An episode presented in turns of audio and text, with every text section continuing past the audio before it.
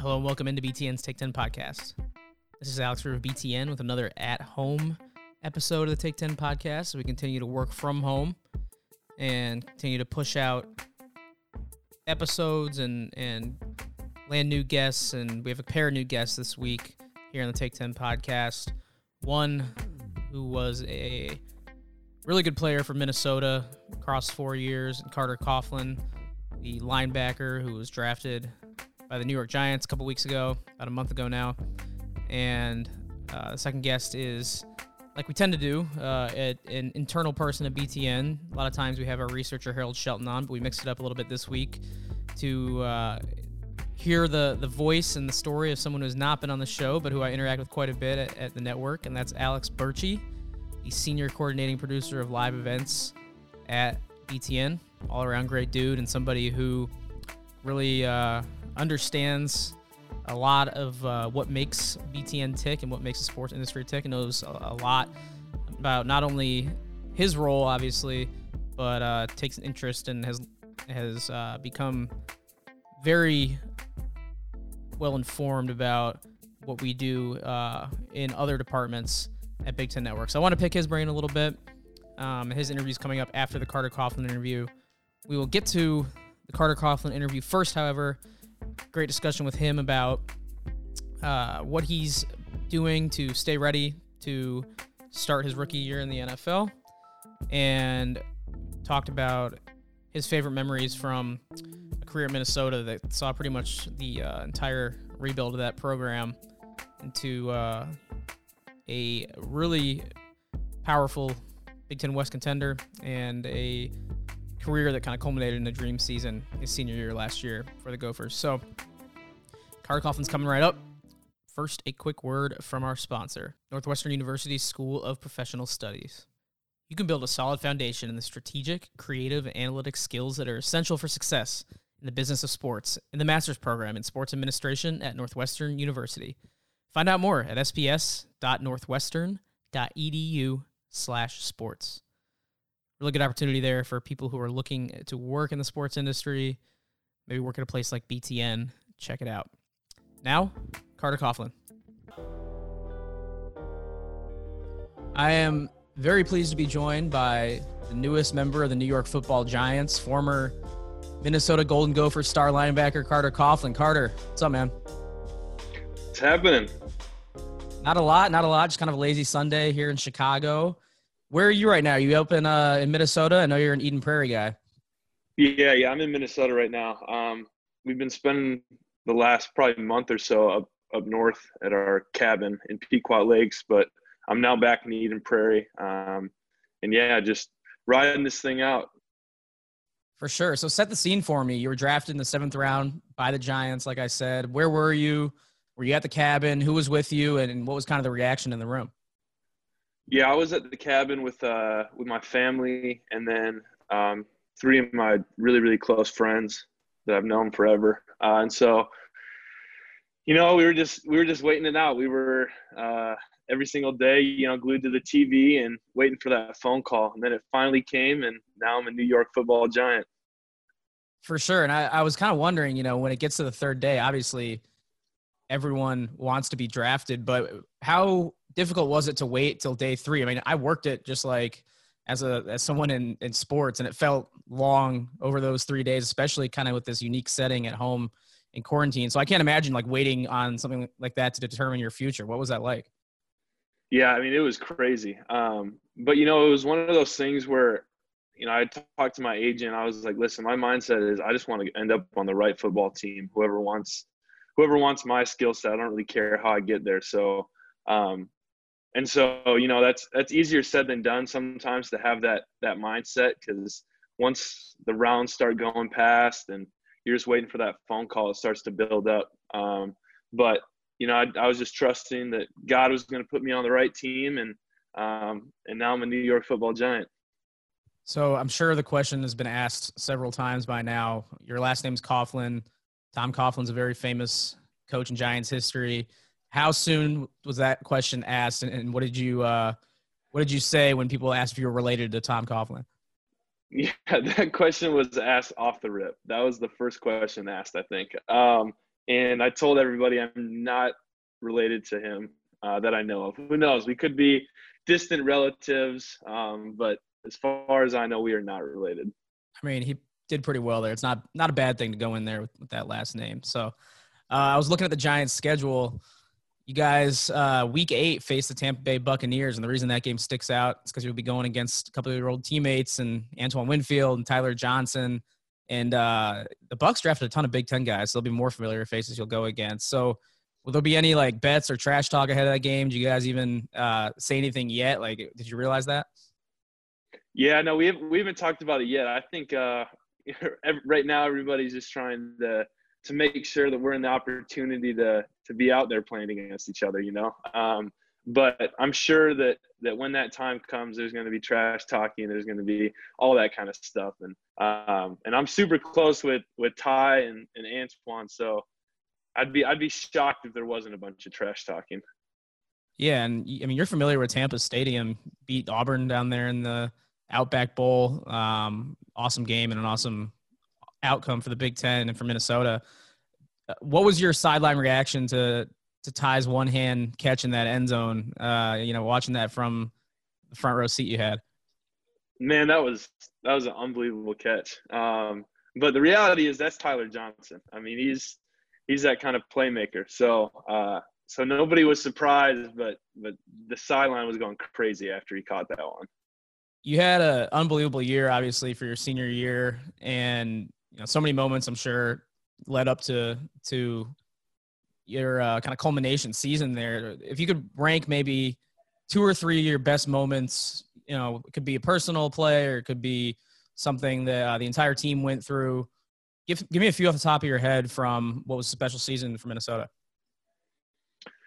Um, you know, I'd say off off the top of my head, I can't get the Penn State win out of my out of my my mind. You know what I mean? Like I can vision it right now. Um, that's like that's what I dreamed of the University of Minnesota being like. That's what I dreamed of the fans being like and winning big games like that, having people rush the field. You know, that's that was that was my that was what I dreamed of when I was a little kid. You know what I mean? So um, and so without a doubt that that was one of my greatest memories of college. Um, but you know something not so i mean yes football related but not in that way um, my roommate clay was a clay geary was a walk on and uh, this su- last summer we were at a twins game and um, we got to throw the first pitch me and my roommates and then clay got a scholarship uh, during that and so that's another memory that's that's so deep and and so real for me because Clay's one of my best friends. He was up there when I got drafted, and uh, and so just you know stuff like that. Like as cool as some of the on-field stuff is, there was some incredible off-the-field stuff too that was really special. Yeah, thanks for reminding me about that. Clay's actually been on the show. I talked to him in Minneapolis during like our bus tour stop, and uh, we, that was mm-hmm. right after he would gotten that scholarship the Twins game. So we went over that. He's he's a great dude. Um, yeah. And you, you bring up you know you bring up Penn State. Obviously, that was kind of the, the uh, one of the peaks of your season. Another current teammate or you know future teammate, I guess, since you guys haven't all linked up yet, but it's, it's Saquon Barkley, big Penn State guy, mm-hmm. obviously. And you know, I hate to bring it up. I think it was probably your freshman year. He walked it off against you. So you know, when you see him, you at least have that comeback now that that you guys got Penn State back in your senior year. Yeah, without a doubt. And uh, and Cam Brown too. He's a he's a linebacker with me, and so I've I've been able to get to know him and connect up with him as we've been doing these virtual meetings and stuff like that. So um, yeah, I got a couple Penn State guys part of the New York Football Giants. You got indefinite bragging rights now for sure. Yeah, no doubt. Uh, so you know, I, I, saw when I was doing some research on you, realized that you, you were named uh, the Big Ten Medal of Honor winner, given to the best athlete at each school. So congrats on that. It's awesome. Yeah, thank you. And you're, you know, you're your dad played football at Minnesota, your mom played tennis, your grandpa, you know, your uncle uh, played football as well. Your grandpa was, I think, the, the AD for a while, and you know, you're you're like the ultimate legacy student. So, who would have given you the most crap out of your family if you didn't end up in Minnesota? Probably grandpa, honestly.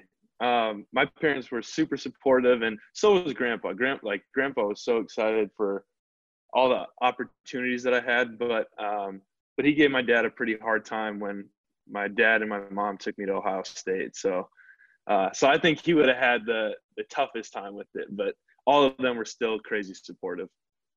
Yeah, you you mentioned I, I saw uh, in some articles over the years how like there'd be a in the history of Minnesota football, and you're you know you're well rounded in that history. There'd be like a glimmer or a quick peak, and then the program would kind of slide and hit a rough patch again. Obviously, Minnesota's now back at one of those peaks, probably um, you know their, their best in a long time. Why do you think this time will be different and that it'll be able to sustain under under what Coach Fleck built there?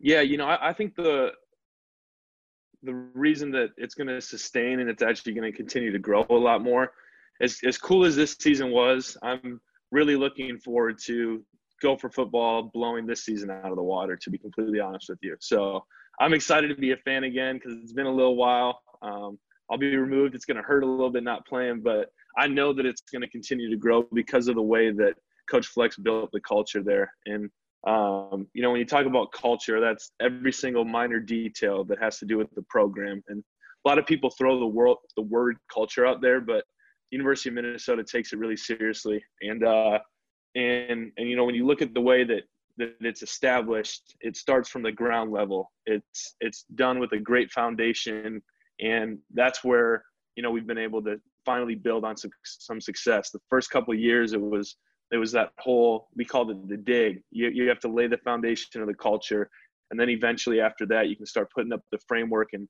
see the fruits of the labor. And so that's what I think people got to see this year, even though we knew it was coming. Um, and it's going to continue to grow even bigger. It's so true, you guys uh, at Minnesota take it seriously in the culture that, that Fleck has instilled there. Like that's one of the things that stands out when you go on campus and talking to the guys. Like everyone's bought in, the slogans on the walls and and everything that goes into it.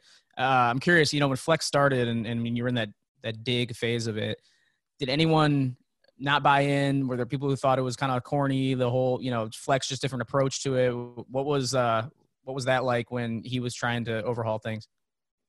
Yeah, there's a hundred percent uh, a lack of buy-in, and that's that's what happens anytime you get a new coaching staff. You know, you have you have all these relationships. The coaches leave, and you have to build new relationships. And you know, and it, Coach Fleck always said, like, you guys didn't choose me, I chose you. And so, you know, like Coach Fleck comes in talking about row the boat, and it's like, you know, what is what does that even mean? Um, and in terms of the buy-in, it, it took a little bit because it's you know it's something that you can you can fake it until you make it but um, eventually it got to the point where if you weren't bought in you just stuck out on our team and that's where we had some some turnover in terms of guys on the roster and stuff like that guys leaving the program but um, but eventually it got to the point where everybody was bought in and then we could finally start you know really really building the program and so but to be completely honest with you, it wasn't something that I just jumped into. I was like, yeah, let's do this thing. Like it, it took a little while. It took, took a while to understand why Coach Fleck does it the way that he does, why the foundation is so important, why the culture is so important. And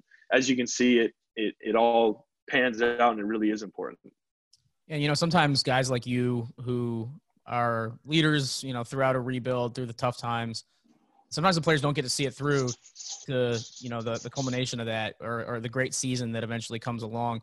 Um, you know, I've talked to guys that that maybe graduated too early, um, just you know the the timing wasn't right and and the the peak wasn't reached until uh, they were already gone. So I imagine like for you, it had to be extremely satisfying to kind of see it all the way through. Yeah, hundred percent. You know, it it uh the satisfaction is just that you know I, I was I was a part of of building Minnesota to what I wanted it to be. You know what I'm saying? When I committed, like, you know, I, have had pride in the University of Minnesota since I was a an infant. You know what I mean? Like, um, and so, so just being able to be a part of, you know, building that foundation, and and you know, I give a huge shout out to the guys that were, you know, seniors, Coach Fleck first year. Like that was a really tough year of football and tough year to finish, but those guys were a huge part of laying down that foundation and everybody before. And so um, it's it's just really exciting to see the the trend that the University of Minnesota is going in, and uh, obviously it's going to take a lot of continued work and focus and all that kind of stuff. But I have no doubt that um, the guys, the leaders on the team, all that kind of stuff will continue it. Another guy you'll be reunited with uh, likely is uh, Ryan Connelly, your teammate from Eden Prairie. uh, was, a Badger himself. Did you give him a hard time when you guys took that axe your junior year?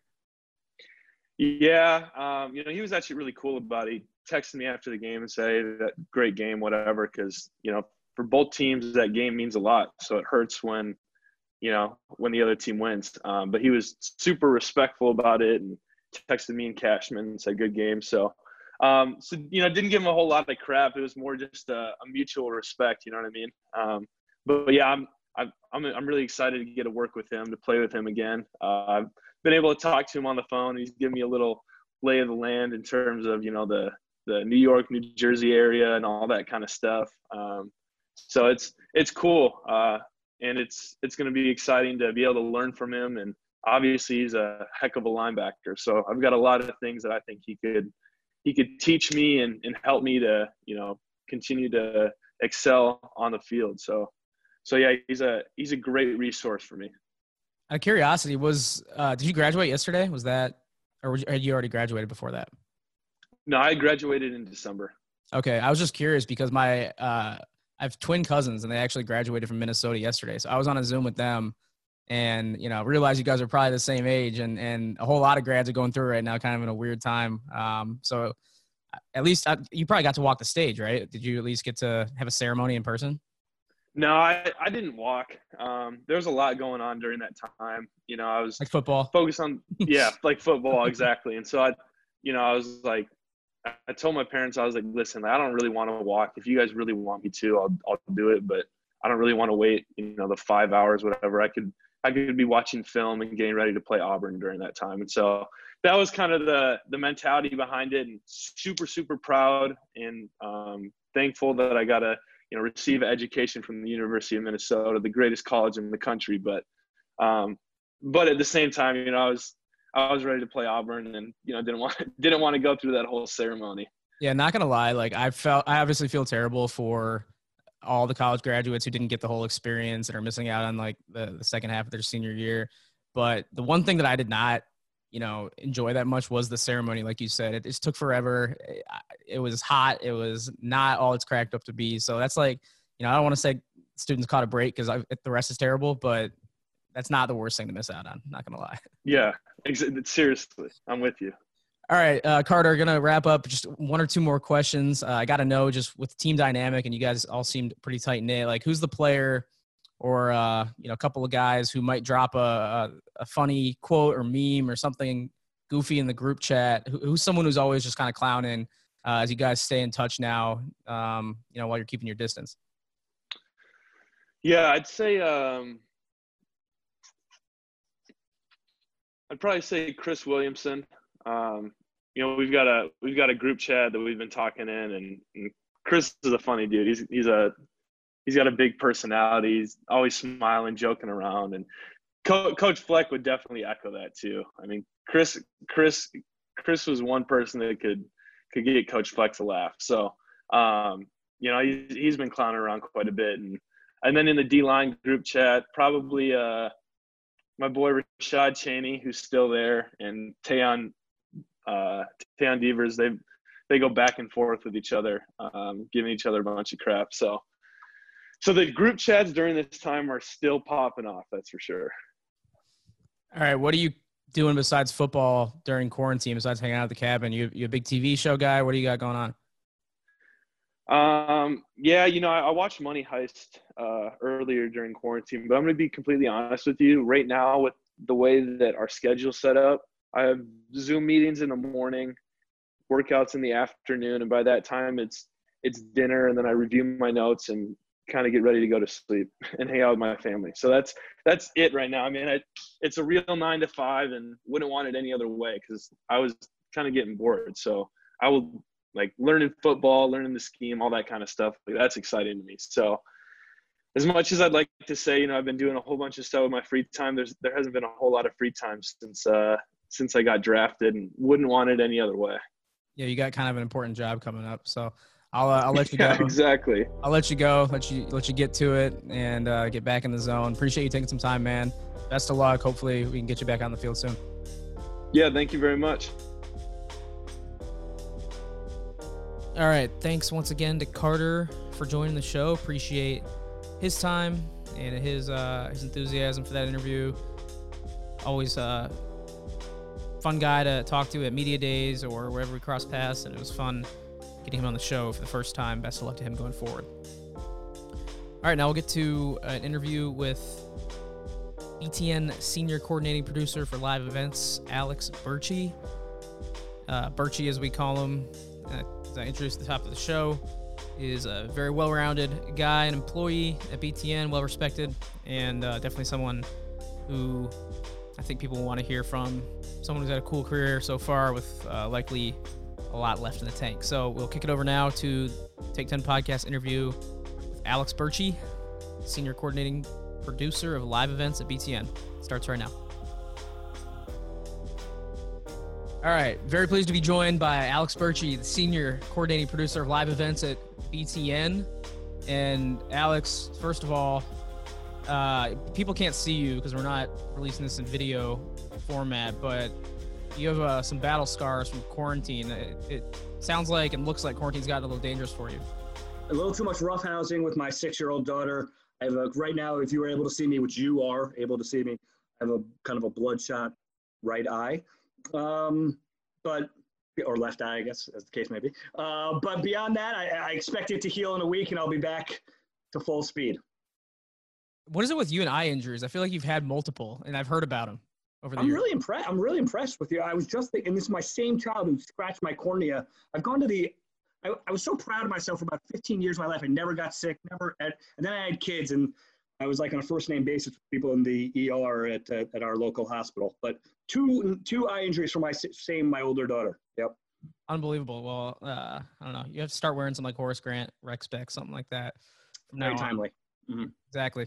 Um, for real though, how is it quarantining with kids? Because I, have kind of gone back and forth throughout the uh, last couple months, thinking about what period in my life that this would hit me maybe not the hardest, but how, how it would affect my life. And since I have no real responsibilities outside of work, I'm accountable to nobody really except myself. I, I, I uh, appreciate that, you know, this is happening selfishly at a time like this in some regards. Uh, and then I imagine what it'd be like to have kids, especially small, young kids like you have. So have you thought about that? Like what, what time in your life this type of uh, event would happen and how it's kind of impacted you?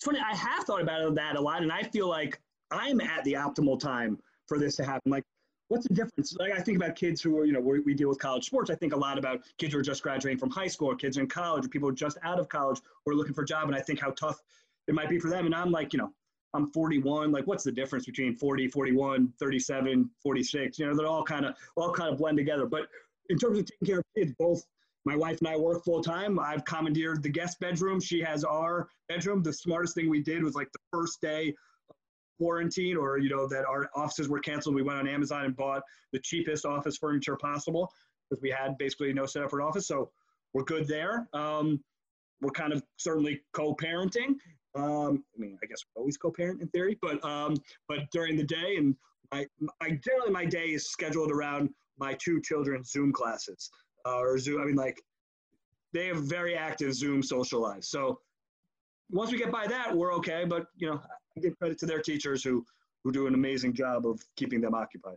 Yeah, the homeschooling thing I think is what would uh, what would affect me most is trying to be accountable for somebody else's responsibilities and education along with with my work uh, responsibilities and it's really it's really tough because you're you're uh, trying to you know think about what you're missing out on, you know, selfishly uh, at, at, as somebody in their mid 20s. But I'm, like you pointed out, really glad that I'm not trying to enter the the workforce, especially the sports industry right now. It's just so tough. I'm glad I'm not in college like my little brother is, going to uh, you know down at U of I and, and missing out on classes or missing out on graduations. I think the optimal age would probably be you know someone in their their 50s, maybe with kids that are a little older. I thought about my parents and how they're staying home and and you know their kids are all kind of grown uh, grown up enough where they don't have to, to do too much. So i think that's the optimal age but it's, it's good to hear that uh, you know your kids aren't giving you too much trouble besides injuring you. Besides the injuries you know everything else has been right. Besides the near the near trip to a hospital um, we're in good shape here. All right. So you've also had time you know outside of your normal work responsibilities, which we'll get to in a second because uh, I do want to hear more about what you do on a day to day basis. But you've had time to update BTN employees via email with some daily briefings. And I'll let you describe what they are because basically you've been sending us videos, catching everyone up on the news of the day. And, and, for you, I think it's been a good way to stay in touch with a lot of people who are uh, normally in your Rolodex.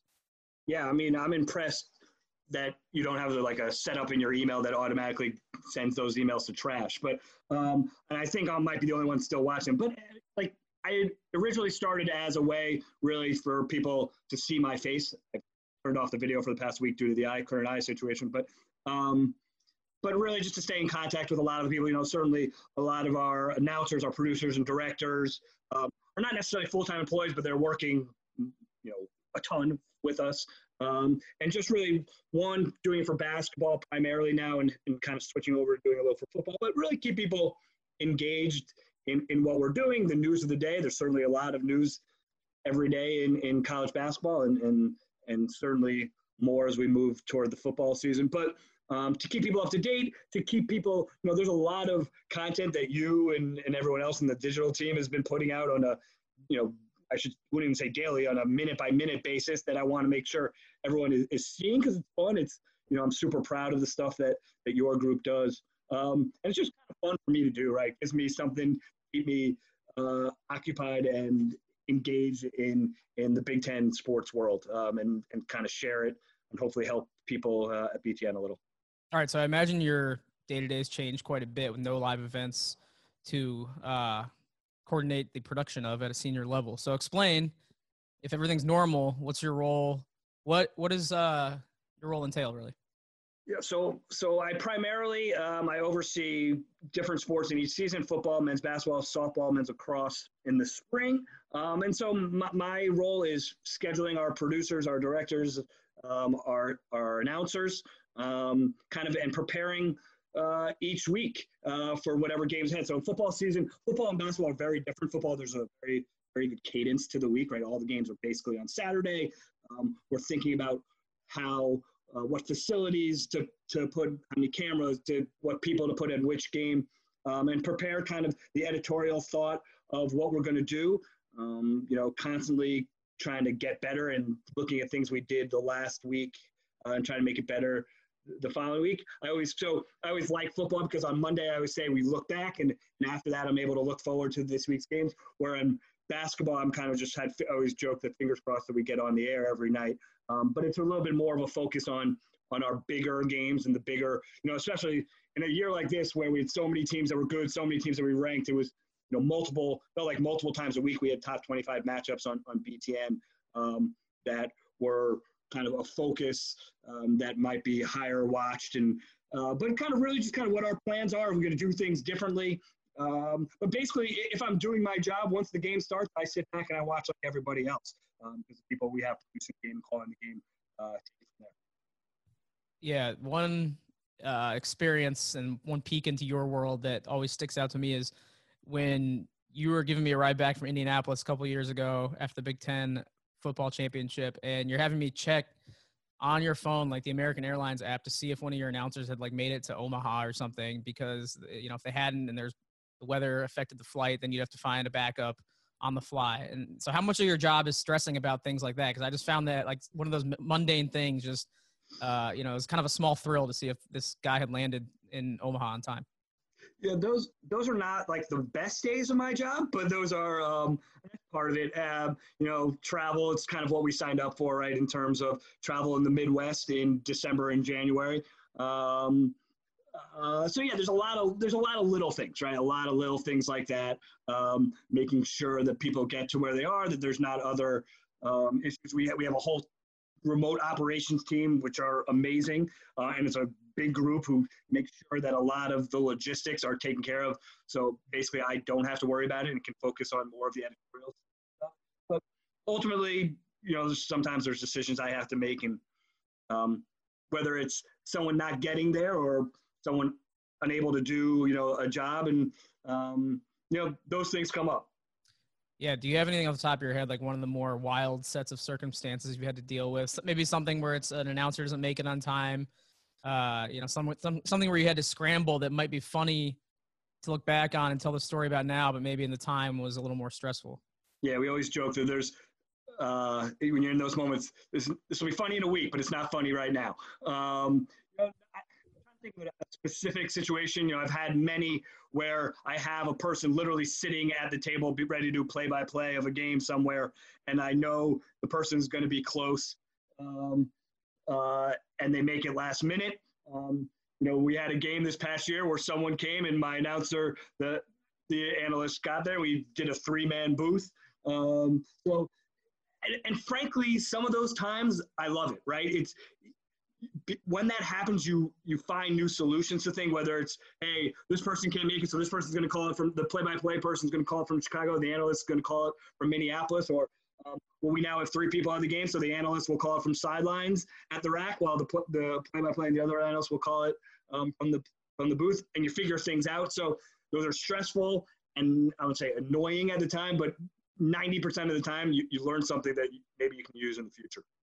All right. You've also become known around the office for getting some great uh, production truck reaction videos. Um, you know, if anyone has seen a reaction video from inside a production truck that probably happened during a big moment in a big game, and then um, you kind of get to see the poetry in motion. Likely, it's likely that video came from Alex Bertsche's phone. So what gave you the idea to start turning first of all heading to the truck and uh, when you're at these live events and you know turning on the the the phone hitting record? First of all, when I'm at the events, I'm always in the truck. For me, it's just much more fun. Like I, I feel like if I'm in the stands or in the stadium, like what am I doing there? Like my, my job is to be in the truck, even though again I'm not really doing anything because the people are already there doing it. But for me, I grew up in a truck um, or in a control room, and that's um, that to me is where the excitement is.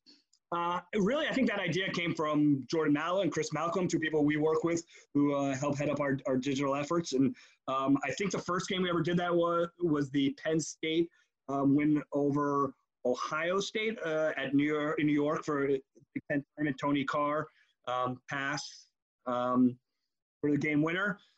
You know, and I, I think there's some conversation beforehand. Hey, if this happens, I'm like, yeah, I'm there. I'll do it. And it went worked out well. Um, and then you know I kind of found myself in the right place, at the right time, but just knowing. I mean, I have a lot of videos that nothing happened at the end, but um, with against Iowa or Iowa, Brian Bohannon three pointer against Northwestern a couple years ago. Um, Joe Wieskamp banked three pointer against Rutgers, I think later. Um, but you know, we've done it in wrestling and softball. Um, it's fun. We've gotten really good feedback from it. It's kind of a uh, you know, you don't want to put it out for every single show, but um, you know, I think you know, we have um, we have the you know our MVPs, the people on campus shooting stuff, and I think the the rule for them has always been point your camera um, away from the field, and I think that was kind of the concept for this. And um, so when I'm in the control room or in the truck and something is about to happen, I, I, I'm prepared. I think those resonate because it's such a foreign experience for you know for sports fans who are so used to seeing you know what plays out on their screens without really having much of an idea of how it gets on the screen like to me it always is kind of enthralling just because of that that that you know i'm seeing something i'm seeing i recognize you know what these producers in the truck are doing but i still would have no concept of if i had to get the you know the headset on and do it myself i mean sometimes we forget that in our business you know it, um, you know I, I my guess is there's not many other people that have as many um, tours going through their job as as my job, right? Like we'll be in the truck or in the control room, and it's just normal, right? And we're used to it. And sometimes we have sticks and how to do it. When there's kids, we can do put the graphics, put their names on the screen. You know, we can have fun with it. Um, I assume accountants don't have that happening in their office most days. Um, so I guess w- when you kind of take a, you sit back and you realize this is cool, this is different, and, and people enjoy it. I think your point, that, that's why th- those videos resonate. All right, so I don't want to compartmentalize too much uh, with the staff at Big Ten Network because we do have a you know a diverse, wide-ranging staff with people from a lot of backgrounds. But if, if I had to describe you know to somebody who doesn't work there, I would say there's a lot of Big Ten grads, and then there's a lot of East Coast grads, people who either were at um, you know who came from media companies in New York previously or were at a place like ESPN and uh, you're one of those East Coast guys. You know, you're you're a you're a New Yorker. You went to Syracuse, and I think you probably had the the most stereotypical Syracuse uh, journalism, sports media experience imaginable. Because I think you Didn't you have a pretty prominent roommate when you were there who people would recognize? I did not. Or you at least cross paths with uh, some prominent Yeah. personalities while you were there, and it's just like you know people Yeah, I that mean, you know because yeah. you're you're a behind the scenes guy. People at Syracuse obviously are are big into sports media, and you uh, you have all kinds of stories of people that you cross paths with that people now know who in front of the camera. Yeah, I mean, uh, people. My year at Syracuse had a lot of, you know, people I knew in college who are now fairly big names: Andrew Catalon, Carter Blackburn, um, Damon Amendolara, um, Adam Zucker. I knew really well in college. Um, a couple years older than me, but there's a- a lot of people who I knew at Syracuse when we were, you know, 18 to 22, um, who are, are pretty, you know, front facing uh, in the industry now. And I think it was fun for me, especially as I got to this, um, you know, kind of this position to be dealing a lot more with announcers, um, to to have that Syracuse connection. Um, you know, I will say I do always want to mention when, when I speak on these things. My wife went to Wisconsin, sister went to Northwestern, my grandfather went to Illinois. So I always, you know, joke that like, you know, there is a there is a Big Ten core to me. But yes, I I grew up in New York and I, and I went. To I don't know why I thought you were roommates with somebody with that that uh, people would recognize, but you know, it's just maybe all the stories you've told over the the years. I'm just conflating them, and and the other Syracuse people I've talked to on the podcast, and them having uh, some pretty prominent interactions on on campus there. It's just you know, it's one of those big J journalism schools that we talked about. and, it's fun now. You know, there's a lot of people. Um, you know, that was kind of my generation that I went through. But then, you know, um, there's people kind of a little younger than me, the Jason Benetti's, Jason Horowitz, Mike Couzens of the world, um, who have come through. And there, there, there's certainly a bond like there is for people who, who went to any uh, any school. Um, but it's fun to see people um, coming out of that program to succeed. You know, I do think it's very different now, right? Syracuse 20 years ago, there weren't a lot of journalism schools. Now, you know, you go to any one of the 14 Big Ten schools, you can be an announcer on Student U, and you can be, you know, Chris Vosters for us is a great example, doing play-by-play on football, basketball games at, at, at BTN. Is came from uh, came from a Big Ten school. For sure. So you start at CBS, stay in New York, I believe. Um, and I didn't know this, but I was assuming your LinkedIn page is correct. uh, When I was doing the research, prepping for these questions, I did not know that you uh, were a researcher at CBS early on. And we have Harold, our you know BTN's senior researcher, on all the time on the podcast. So you know we've got another one in the fold here. Tell me about how you started as a researcher, and if that was just more a foot in the door, or if that was like kind of your your background um, in college. Yeah, no, I would say it was a foot in the door. I mean, I will not compare myself to Harold i- ever. Um, and but at, at the time at CBS, I was I knew someone who worked at CBS. Got in touch with them when I was in college. Basically, when CBS did games at Syracuse, I would be a runner, literally getting coffee for people, um, football and basketball games. So that's I think a pretty common story for people in this industry.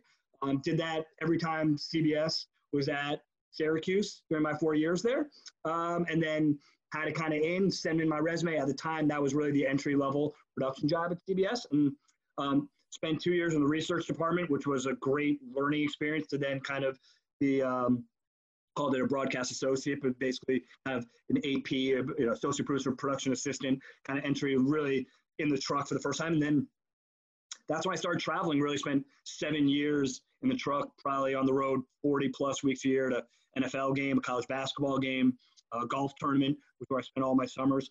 Um, and that's really, you know, what, what kind of got me going. Yeah, and if you're on the show and you come from a place like CBS where you like you said, you're on the road so much, you were working with a lot of recognizable names. You have to tell at least one story or have an example about a you know, a brush with big time personalities or athletes, whether you know that's uh that's on the golf course or uh, at the dinner table. I'm sure there's some some story that you like to tell. Uh, you know, maybe to to name drop a little bit. Well, well, one of my favorite people, you know, who we still work with, Gus Johnson. I, I was on his um, football crew for a year or two, and so traveled around with him. And so once I came to BTN, it was very, and he was doing games BTN. It was kind of fun to to reunite. But um, you know, Gus wasn't quite what Gus is now. wasn't the, you know the superstar was obviously famous um, and was kind of making his name for himself as like the, really the voice of the NCAA. But he's calling NFL games at a very high level. Um, and um, one of my favorite when we did football, we were really secluded from the players, right? The teams traveled on their own. Um, whereas same thing with college basketball. When we did golf, there's a little bit more interaction just because they were all alone. But um, you know, I always think of a funny story. We have four or five of us out to dinner. Gus was there, and um, uh, I think we were in Carolina or in Charlotte. I think the Chargers were playing. Um, I can't remember, maybe the, the Bills um, at Carolina, whoever it was. Um, but Gus was at our table. In walks about 20, 30 guys from the team, and Doug Flutie was on the team. Must have been Buffalo. Doug Flutie was on the team at the time, and, and Doug had played in the CFL for a long time, and Gus actually had been a long time CFL play-by-play guy. And I think really kind of, you know, that's where he became kind of big and known to people. Um, I think before he got his job at, at MSG and kind of took off. Um, but um, Doug came and, and saw Gus there, and I guess they were old friends and um, had dinner with him that night. So that was fun. You know, it was fun. You know, this was really at a time where my early 20s when I was not that I'm anybody now, but I was really nobody then. And to be around people like Gus Johnson, um, Brent Jones was along the 49ers tight end great um, on Super Bowl winning teams.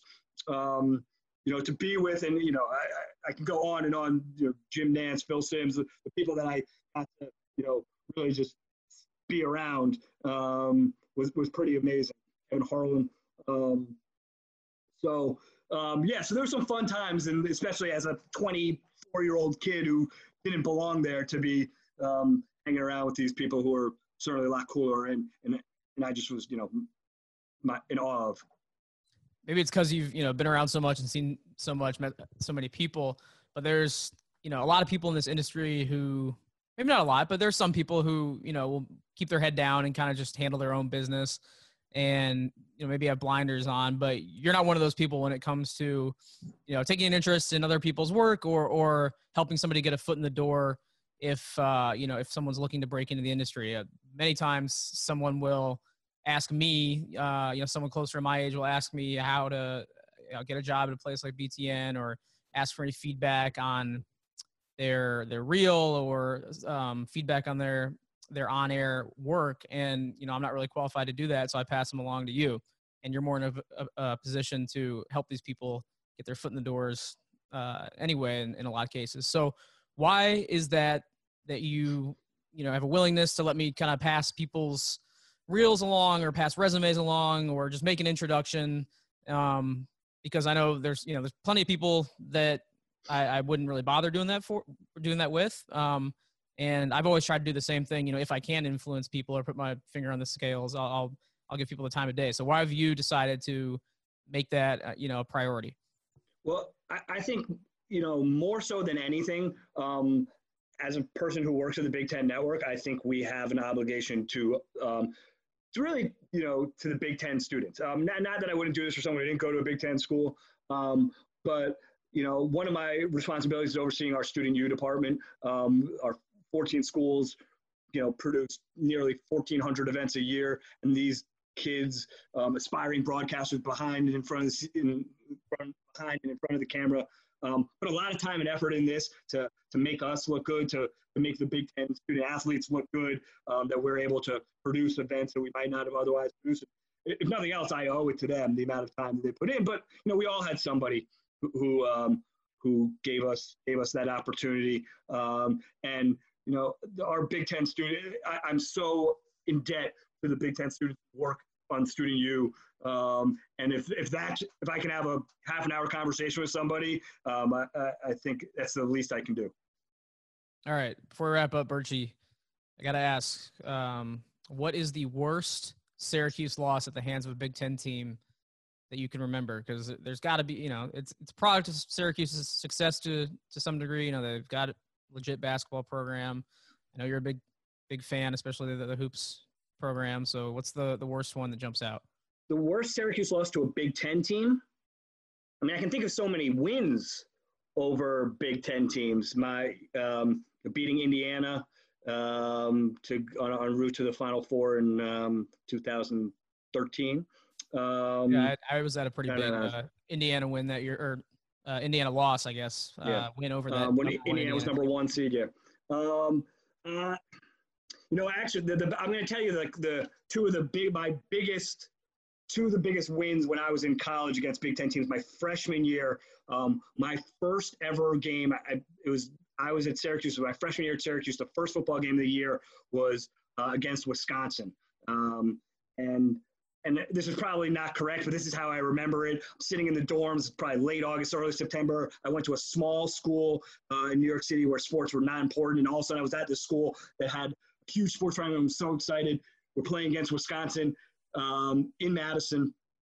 Hopefully this is true. This is how I remember it. Um, and we run back. Quinton Spotwood runs back the opening kickoff, and we're up seven nothing. I just thought, like, my God, this is the most exciting thing in the world. Um, that was great. My sophomore year, which was Donovan McNabb's senior year, we played Michigan uh, at Michigan uh, and beat them badly. Um, that was that was like a, I knew a lot of people went to that game. It was like, well, we are playing we're playing Michigan.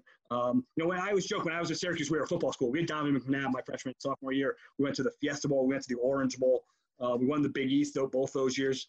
Um, in a time where Miami was in the Big East and they were good. So um, those were two really big Big Ten wins for me. My junior year, Michigan came to Syracuse. It was a prime time game. We were all really excited, um, and they and they drilled us. Um, that was I remember that being a tough loss. Did they in in stature and importance of the game, it wasn't that big, um, but I remember that stung.